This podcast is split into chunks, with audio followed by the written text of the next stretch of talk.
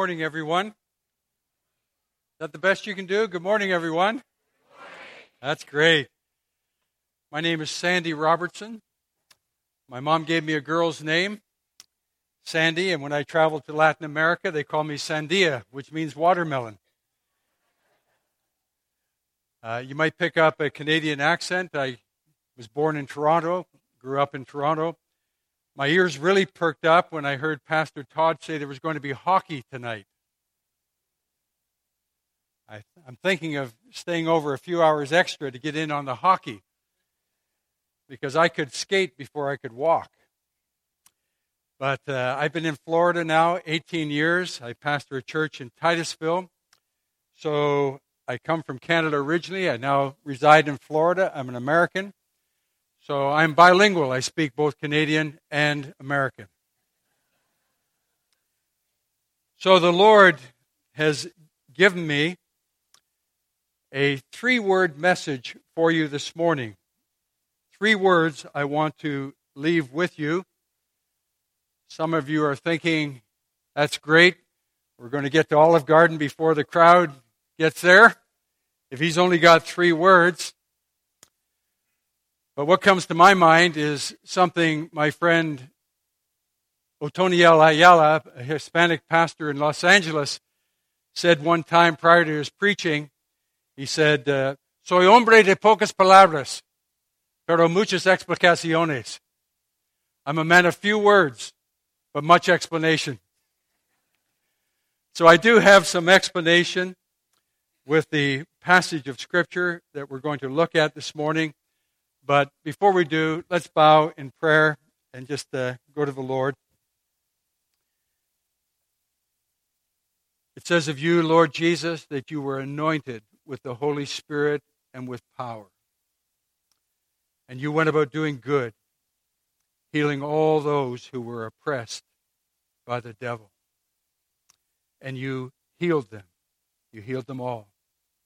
And I pray that likewise today, you being the same, yesterday, today, and forever. You being present with us according to the promise of your word, that you would come and do good works in all of our hearts and heal and deliver and set free from any bondage that we still may find ourselves in, um, bound by the wicked one and all that he has um, wrought upon us in our lifetime. Come and be glorified, Father. Glorify your Son. In Jesus' name we pray. Amen. Please turn with me in your Bibles to Mark chapter eleven. We'll read verses twenty-two down through twenty-six. Mark eleven, twenty-two to twenty-six. So Jesus answered and said to them, have faith in God. For assuredly, I say to you, whoever says to this mountain, be removed and be cast into the sea, and does not doubt in his heart, but believes that those things he says will be done, he will have whatever he says. Therefore, I say to you, whatever things you ask when you pray, believe that you will receive them, and you will have them. And whenever you stand praying, if you have anything against anyone, forgive him, that your Father in heaven may also forgive you your trespasses. But if you do not forgive, neither will your Father in heaven forgive you your trespasses. After thirty-six years of ministry, I want to share with you this morning what I believe to be the single greatest reason why our prayers go unanswered, and also why many of us are stunted in our spiritual growth. Look with me again at verse twenty-five. And this is where I get my sermon title. The three words that I bring to your attention all begin with the letter A. Anything against anyone. Let's read it again, chapter or verse twenty-five. And whenever you stand praying, if you have anything against anyone, say it with me. Anything against anyone. Say it again. Forgive him, that your Father in heaven may also forgive you your trespasses. But if you do not forgive, neither will your Father in heaven forgive you your trespasses. I remind you, beloved, this is red letter stuff. This is not Sandy Robertson speaking. This is your Lord and Savior speaking when he says, if you have anything against anyone, forgive. Does that leave us with any exclusions? Any exemptions? Any exceptions? Would it also include our enemies in that three-word phrase, anything against anyone? Christians are to be members of the triple A club. Amen? We're to be triple A club members on the basis of the Lord's words from this passage of Scripture. Many years ago, I was ministering at a church in Santa Ana, California. It was a Thursday morning. I was in my bedroom, on my knees, praying, preparing for the evening meeting. That night, I wanted to speak on the subject of Christian freedom, liberty in the Lord, from the passage, whom the Son sets free is free indeed. And the Lord whispered to my spirit, you're not free. You're not free. Not a good thing when the preacher wants to speak on liberty and he doesn't have liberty. And the Lord began to show me four different people in my life who had hurt me and hurt me deeply. And I suppose even unknowingly I was harboring bitterness, anger, resentment, and certainly unforgiveness towards them. Starting with my own parents, who, for some reason, didn't tell me that my grandmother had died. And I found out ten days later from a friend in our church. We were living in a different city. A friend sent us a sympathy card.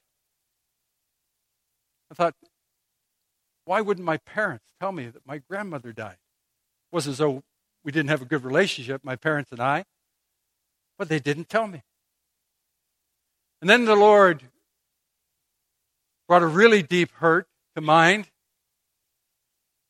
and it came from our eldest daughter, who after five years of marriage announced that she didn't love her husband anymore and that she was going to leave him. She wanted a divorce. And she was going to shack up with a guy at the bank that she worked at. She'd grown up. She was the perfect child. Never had an ounce of trouble with her. She went to Bible sc- uh, school with her husband-to-be. Uh, they got married, and they were serving the Lord in a church in ministry. And then all of a sudden, she cracked. Something happened. Who knows what? And she just announces out of the clear blue that she's divorcing her husband. So she and I are very, very close. So I said to my wife, I'm going to talk to her. I'm going to fix this. I couldn't fix it. So that brought on great hurt to my wife and I and our family. She was in that state for several years, ended up getting pregnant out of wedlock. And we have a granddaughter who has never known her father, will never know her father. I'm like a dad to her. But as you can imagine, that was a very, very painful time for us. Thirdly, because I had to go back into business, I've got a sales and marketing background. I'd moved from Toronto to Calgary to start a church, but I had to do some tent making, so I went back into business. And I was very successful in, in business and making a very good salary. But one of my mentors, a pastor friend and colleague, was accusing me publicly of having lost my first love, gone back into the world to make it with riches. It wasn't true, but he was accusing me, and I was very angry. And lastly, there was a couple that we were very, very close to. They just, all of a sudden, they dropped our, our friendship like a hot potato. No explanation. That was it. Friendship was over. So the Lord was saying to me, you've got a choice to make. On the basis of this passage before us, you can either forgive them from your heart, and I will free you, or you can hold on to your justified anger and bitterness and resentment, and you'll stay bound. Make your choice. So by that time, I'm weeping, and I'm praying, just as though those people were in that bedroom with me. And I called their names. I spoke to them by name. Mom and Dad, don't know why you wouldn't tell me, but I forgive you in Jesus' name. Name my daughter. Name these friends. Name this pastor mentor. And that night, I did preach on that passage. And one of the elders said to me afterwards, I've never seen you preach with such liberty. Boy, that was great. You were very free tonight, weren't you? And he didn't know what I've just shared with you. I want to put four scriptures up on the screen. And these four scriptures all have something in common. First scripture is from Luke seventeen, verse five. Lord, increase our faith. That's what the apostles prayed. Second scripture, Ephesians four thirty. Do not grieve the Holy Spirit of God. Third scripture from Second Corinthians chapter two, verse eleven.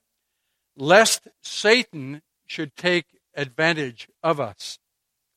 And the last and very, very familiar scripture to us all found in Matthew eighteen, verse twenty. Whenever two or three are gathered together in my name, there I am in the midst of them. The context of all four of those scriptures, you check me up, is forgiveness. The context is forgiveness. Even the last one. And we'll look at this a little in detail in a moment or two. But when Jesus said, when people are gathered together in my name, when you hear the word name, think nature. Think character. When I speak the name Billy Graham, you think of a certain individual and you think of certain characteristics of him. So Jesus said, when people gather together and they're displaying my character, my nature, when they are forgiving others as I have forgiven them, I'm going to be with them. I'm going to be in their midst. We heard Pastor Todd read from Matthew six, verses nine to thirteen, the Lord's Prayer. Raise your hand if you could recite the Lord's Prayer without having to read it from the Bible. Raise your hand. Most of us could do that. Raise your hand if you could recite the two verses after the Amen, verses thirteen and fourteen. Can anybody do it without looking? This is what The next two verses say, "For if you forgive men their trespasses, your heavenly Father will also forgive you. But if you do not forgive men their trespasses, neither will your Father forgive you your trespasses." This is powerful stuff.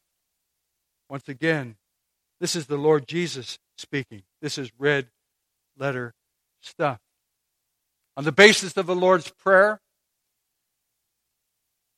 daily bread he speaks of there, we need to be forgiven daily because we have hurt God, we've offended God, we've grieved God.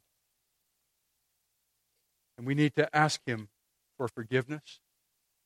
But there isn't a person in this room this morning that hasn't been deeply hurt by someone else. Or if you haven't already, trust me, you will be. The Bible says in Romans chapter three, verse seventeen, the way of peace they have not known. So the Bible is teaching us there's a pathway that we need to walk if we are going to know inner peace. And I can sum up that path under the category of two things. First of all, and most importantly, we need to experience forgiveness from God. That's vertical. Acts thirteen, verse thirty-eight says, "Therefore let it be known to you, brethren, that through this man, and this man only, only this man, Christ Jesus, it's preached to you the forgiveness of sins." Aren't you thankful that Jesus loves sinners and he forgives sins? That was the knock against him. This man forgive sins. Only God can forgive sins. Jesus is God, and he forgives sins, all sins. Hallelujah. So if we're going to know peace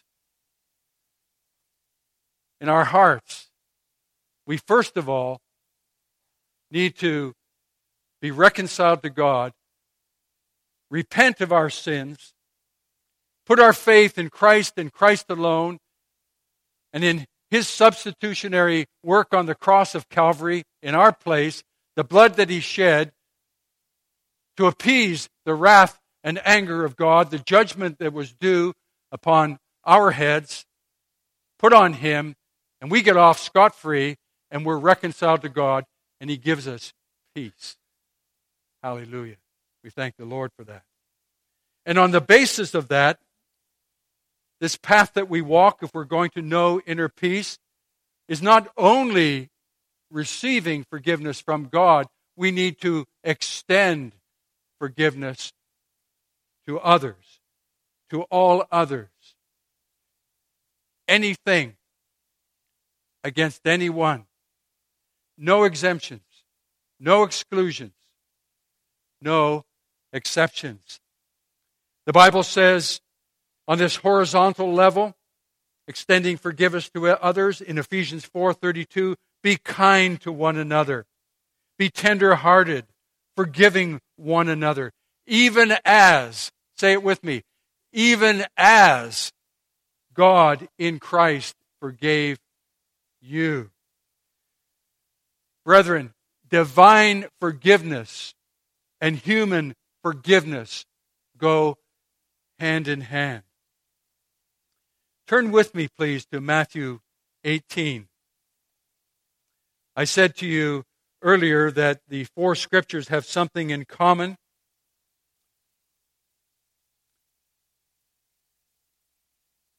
Verse twenty, once again, where two or three are gathered together in my name, I'm there in the midst of them. Look in verse fourteen, fifteen, rather. Moreover, if your brother sins against you, you see that? This all came before. If your brother sins against you, go and tell him his fault between you and him alone. And if he hears you, you have gained your brother. Further down, verse twenty, our text where you have two or, where two or three are gathered in my name, my nature, my forgiving heart, I'm there in the midst of them. Verse twenty-one, then Peter came to him and said, Lord, How often shall my brother sin against me and I forgive him? And you can feel Peter's chest coming out. Seven times? And Jesus says to him, I do not say to you up to seven times, but up to seventy times seven. Then he tells this parable. Therefore, the kingdom of heaven is like a certain king who wanted to settle accounts with his servants. And when he had begun to settle the accounts, one was brought to him who owed him ten thousand talents. But as he was not able to pay, his master commanded him that he be sold with his wife and children and all that he had, and that payment be made. The servant therefore fell down before him, saying, Master, have patience with me, and I will pay you all. Then the master of the servant was moved with compassion. He released him. And he forgave him the entire debt. But that servant went out, and he found one of his fellow servants who owed him a hundred denarii. He laid hands on him, took him by the throat, saying, Pay me what you owe. So his fellow servant fell down at his feet and begged him, saying, Have patience with me, and I will pay you all. And he would not. But he went and threw him into prison till he should pay the debt. So when his fellow servants saw what had been done, they were grieved. And they came and told their master all that had been done. Then his master, after he called him, said to him, You wicked servant, I forgave you all that great debt because you begged me. Should you not also have had compassion on your fellow servant, just as I had pity on you? His master was angry and delivered him to the torturers until he should pay all that was due to him. And the next verse is one quoting the scripture that we tremble before the word of God. This verse thirty-five causes me to tremble when I read it out of the mouth of the Lord Jesus.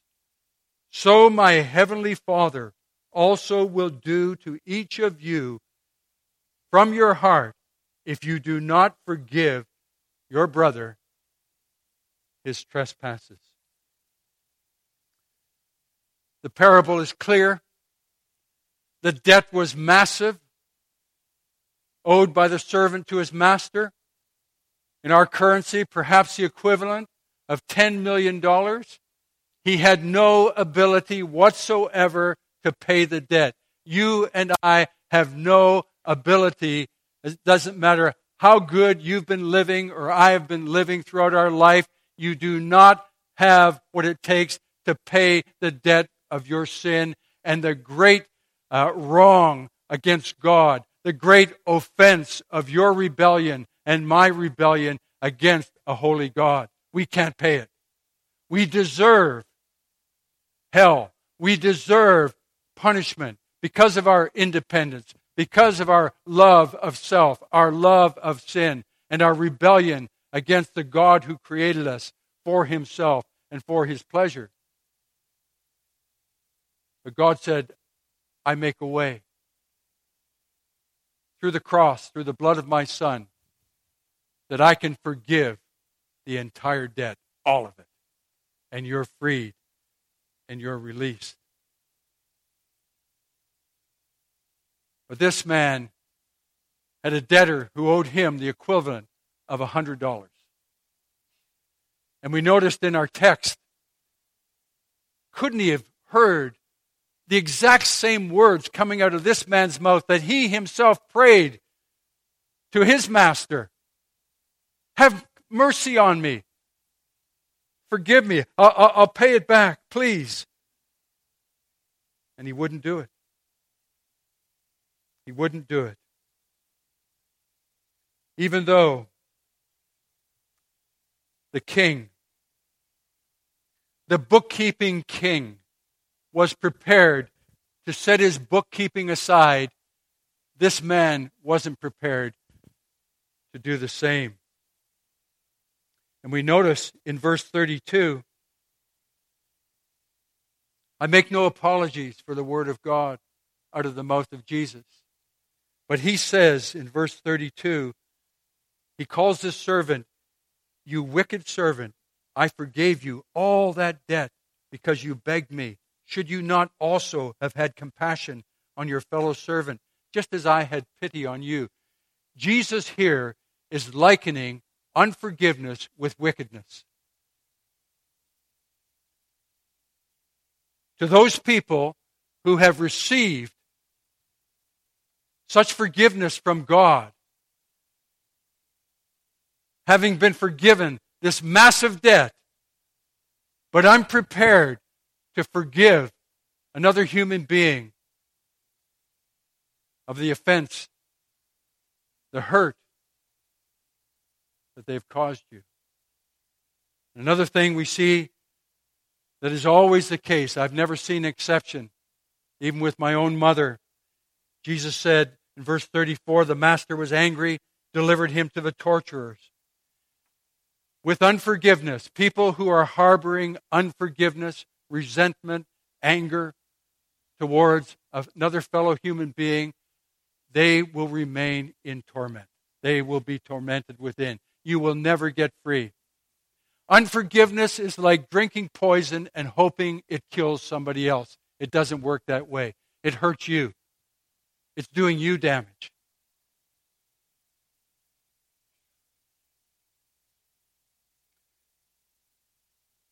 We've all been hurt. I'm thinking particularly of hurts that are undeserved, where you were innocent. Some hurts are self-inflicted. We reap what we sow.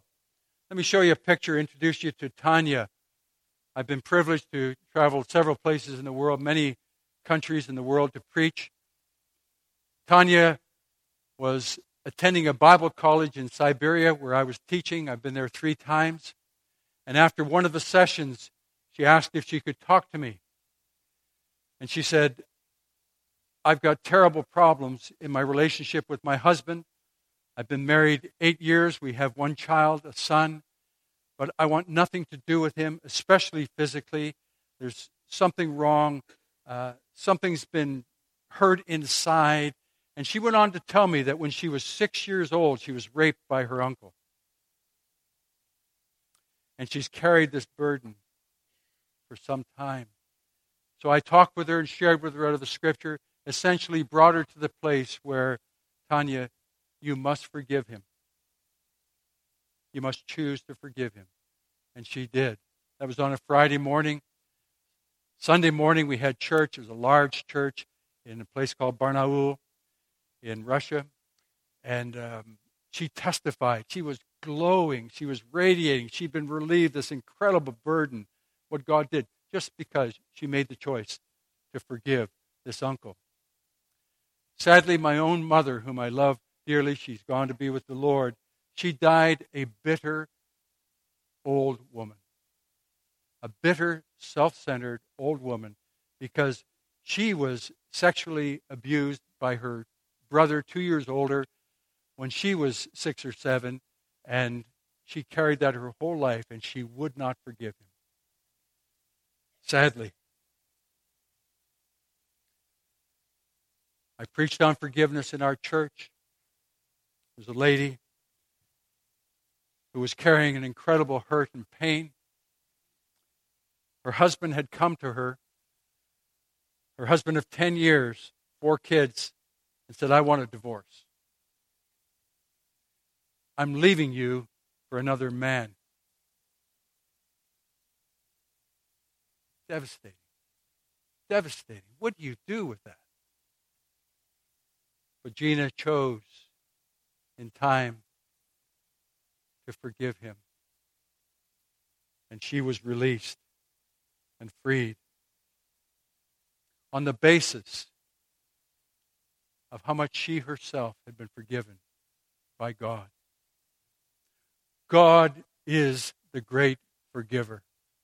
That's what the Bible says in Psalm ninety-nine, verse eight. You were to them the God who forgives. Aren't we so thankful? Amen? I've heard Corrie ten Boom say this many, many times. God casts our sins into the deepest sea and posts a sign, no fishing allowed. Say it with me, no fishing allowed. Isn't that great?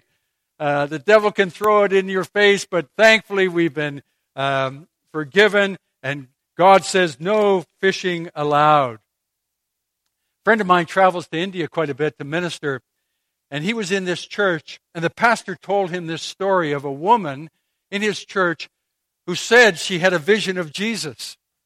So she came to the pastor and said, Pastor, uh, do you think it's true? Do you think it was really him? And the pastor was very wise. He said to her, you know, if you have the vision again, ask him this question. Ask him what your greatest sin was before you became a Christian.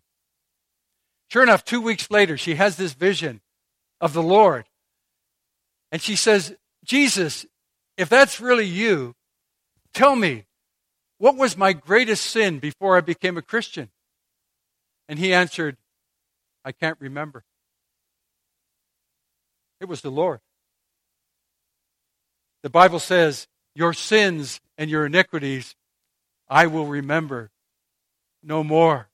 God is the great forgiver. Psalm one oh three, verse three, he forgives all of our iniquities. Verse ten, he has not dealt with us according to our sins, nor punished us according to our iniquities. First John one, verse nine, if we confess our sins, he is faithful and just to forgive us our sins and to cleanse us from all righteousness. Your Savior and my Savior from the cross cried out, Father, forgive them. They don't know what they're doing. That's the heart of God, the great forgiver. Tim Keller says, forgiveness is at the very heart of what it means to be a Christian. Let me tell you what forgiveness is not, though. Forgiveness is not, first of all, reconciling. When you forgive that person who has hurt you, it does not necessarily mean that you are going to be reconciled to them. It takes two people, two parties, to, uh, to reconcile. But the injured party can forgive without there being reconciliation. Romans twelve, eight says, forgiving, er, as much as it depends on you, live peaceably with all men. Secondly, when you forgive anything against anyone, it's not condoning or excusing their hurtful behavior. What was done to you was wrong. And often it was wicked. It was devilish. And certainly very hurtful. So, when you forgive that person, you, and certainly God, is not condoning it, that it's okay. Thirdly, when you forgive, the way our Lord is instructing us this morning, it's not dismissing or minimizing this, the hurt that you've experienced as being insignificant or inconsequential. The pain, the injustice that you suffered, the violation that you experienced is real. I was very smart when I was young. In elementary school, I skipped a grade. So I was in a higher grade at the age of eleven, and I was with some teenagers in the same class who were two and three years earlier older than I was. Now, you know that at that age, a gap of two or three years is huge. And there was a particular teenager in that class who had befriended me and invited me over to his house many times. And in the course of time, he sexually violated me and introduced me to sexual practices that became a snare for many years until my adult life. I was innocent, naive, and he violated me, as some of you have been. And as I got older, and again dealing with having to struggle through the consequences of that experience, I had to come to a place where I forgave him. I could name his name this morning. The pain was real. Forgiveness is not rejoicing when your enemy falls or stumbles, when the person who hurt you gets paid back somehow. We don't rejoice. Proverbs twenty-four seventeen says, "Do not rejoice when your enemy falls, and do not let your heart be glad when he stumbles." Lastly, forgiveness. When you forgive, as Jesus is teaching us, it's not forgetting. I just told you of something that happened to me when I was eleven. The scar is still going to be there, but hallelujah, the power of it has been removed. This is a supernatural act of God by the Holy Spirit when we choose to forgive those who have hurt us. Wonderfully, miraculously, He removes and heals the pain, and we're released from it. So we are no longer burdened by it, feeling guilty by it, dirty, ashamed, whatever it might be. In my community, we have a volunteer fire department. Driving down U S one, and I saw this sign. Let me ask you, is this sign biblical? nine eleven, never forget, never forgive. Is that biblical Christian? We feel the pain. We feel the sentiment. Anger rises. We want justice, vengeance. But if we embrace what that sign is telling us to do, we're in trouble. And that will not be the way God would have us to deal with our enemies. Let me share with you what biblical forgiveness is. First of all, biblical forgiveness is a choice. It's not a feeling. You have got to make the choice to hit the delete button. Okay, that's it. If I want to be free, if I really want to know inner peace with God and within my own soul, I've got to forgive. I've got to hit that delete button. Nobody can do it for me, and if I don't, I will continue to bear that hurt. Second thing, when we forgive, we relinquish the desire to get even. Romans twelve nine says, vengeance is mine, vengeance is mine, says the Lord, I will repay. There will be a settling of accounts. It's not going to come at our hand. It's going to come from the hand of God. He is going to sort these things out. There will be a settling. There will be a judgment. God will take care of it.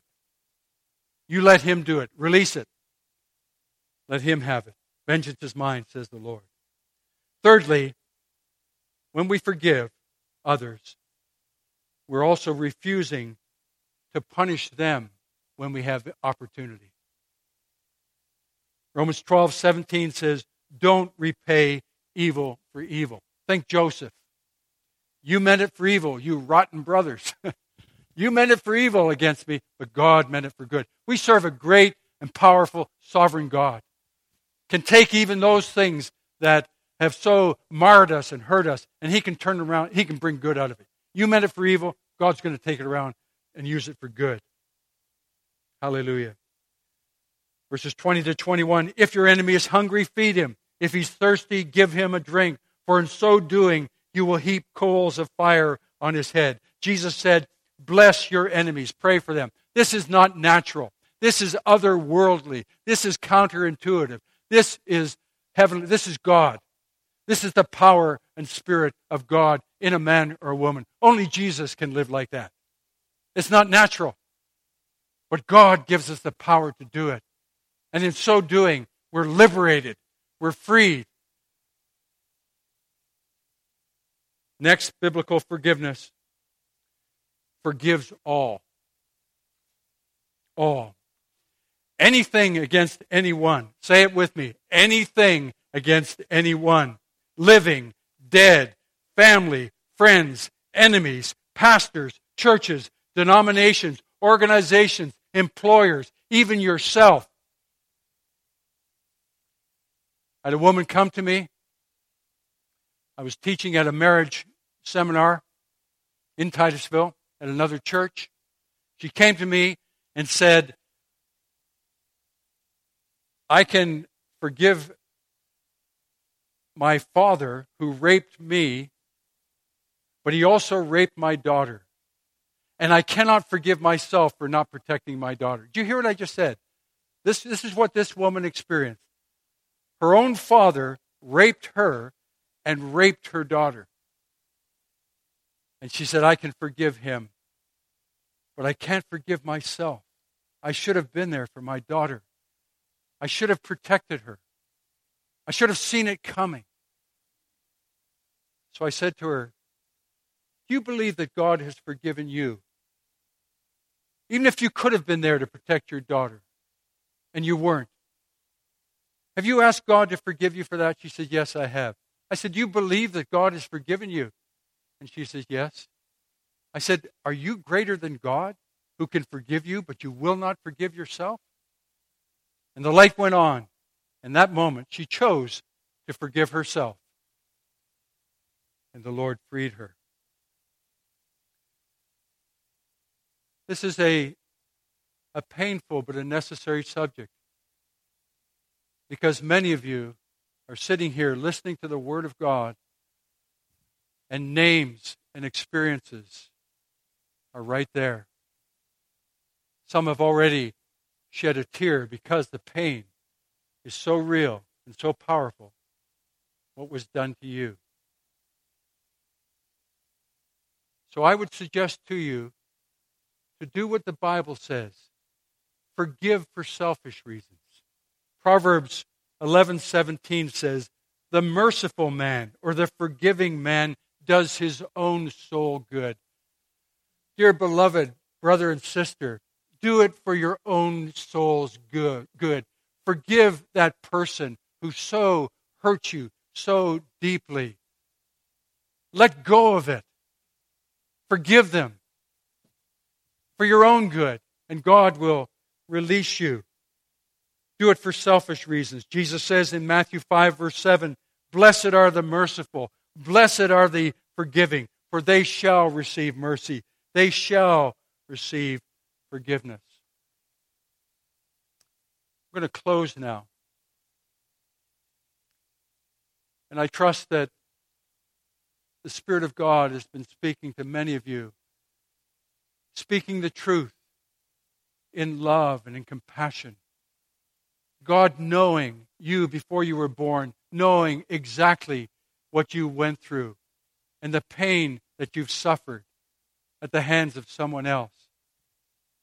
And yet, independent of that, somewhere in your life you've acknowledged, I'm a great sinner and I need a great Savior to forgive me of all my sins. And you've accepted that forgiveness from God. And you are going to go to heaven when you die and live with Him throughout all eternity. But now we got to live it out on this level. And your Lord and Savior is saying to you, the truth in love, as I've forgiven you, now choose to forgive those who have hurt you. So I'm going to ask the elders to come, and they're going to hold a box of tissue in their hands. This tissue represents tears. Many tears that you have cried over that hurt, over that pain, undeserved as it was. What do we do with the tears? What do we do with this pain? We take it to the cross. We take it to the Christ of the cross. We take it to the place where we ourselves have received forgiveness, but also where we receive power to forgive. We take it to the cross. This trash can this morning represents the cross. And I'm going to ask many of you, as God has spoken to you, and you know if the Lord has said to you, this is a word for you. I've ordained that this man should be in this place at this time for you to hear this word because I love you and I want to free you. Because like him, you're not free. And this is the reason why. So I want many of you to come and from the elders, just take a tissue and deposit it in the trash. And by so doing, you're saying, Lord Jesus, I take this to the cross. I take my pain, I take my tears to the cross where I've been forgiven. And I choose this morning, I choose in Jesus' name to forgive that person. And in your heart and in your mind, you name names before God. And I believe, as we saw this morning, many, many people came forward with their hurt and pain, and they were released. I'm not going to embarrass you. I'd ask you to come, deposit your tissue in the trash, stand at the front, then I'd like to pray for you, then we'll close. This is a holy moment in the presence of the Lord. I believe God is with you, with us, and I believe you've heard His word this morning. So if He's spoken to you, you come forward and do as I suggest. Take the tissue, put it in the trash, and be, be free.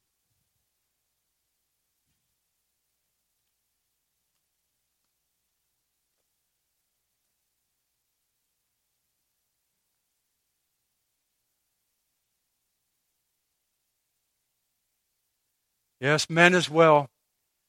Always a lot easier for the women to admit it, but men, we've been hurt too. So humble yourself and admit it, acknowledge it.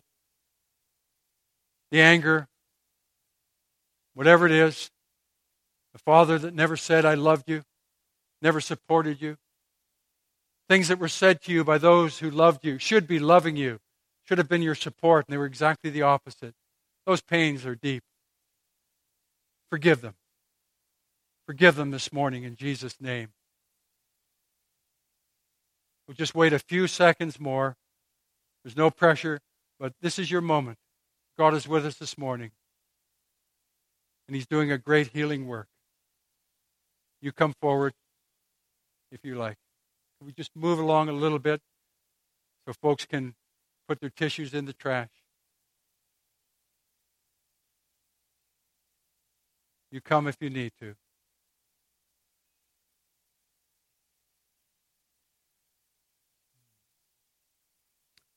Lord, we're a, a marred people. We're a broken people. We're broken by our own sin, first of all. We know that. We need a healer. And because of sin, not only in us, but in others, Lord, we likewise have been broken and hurt.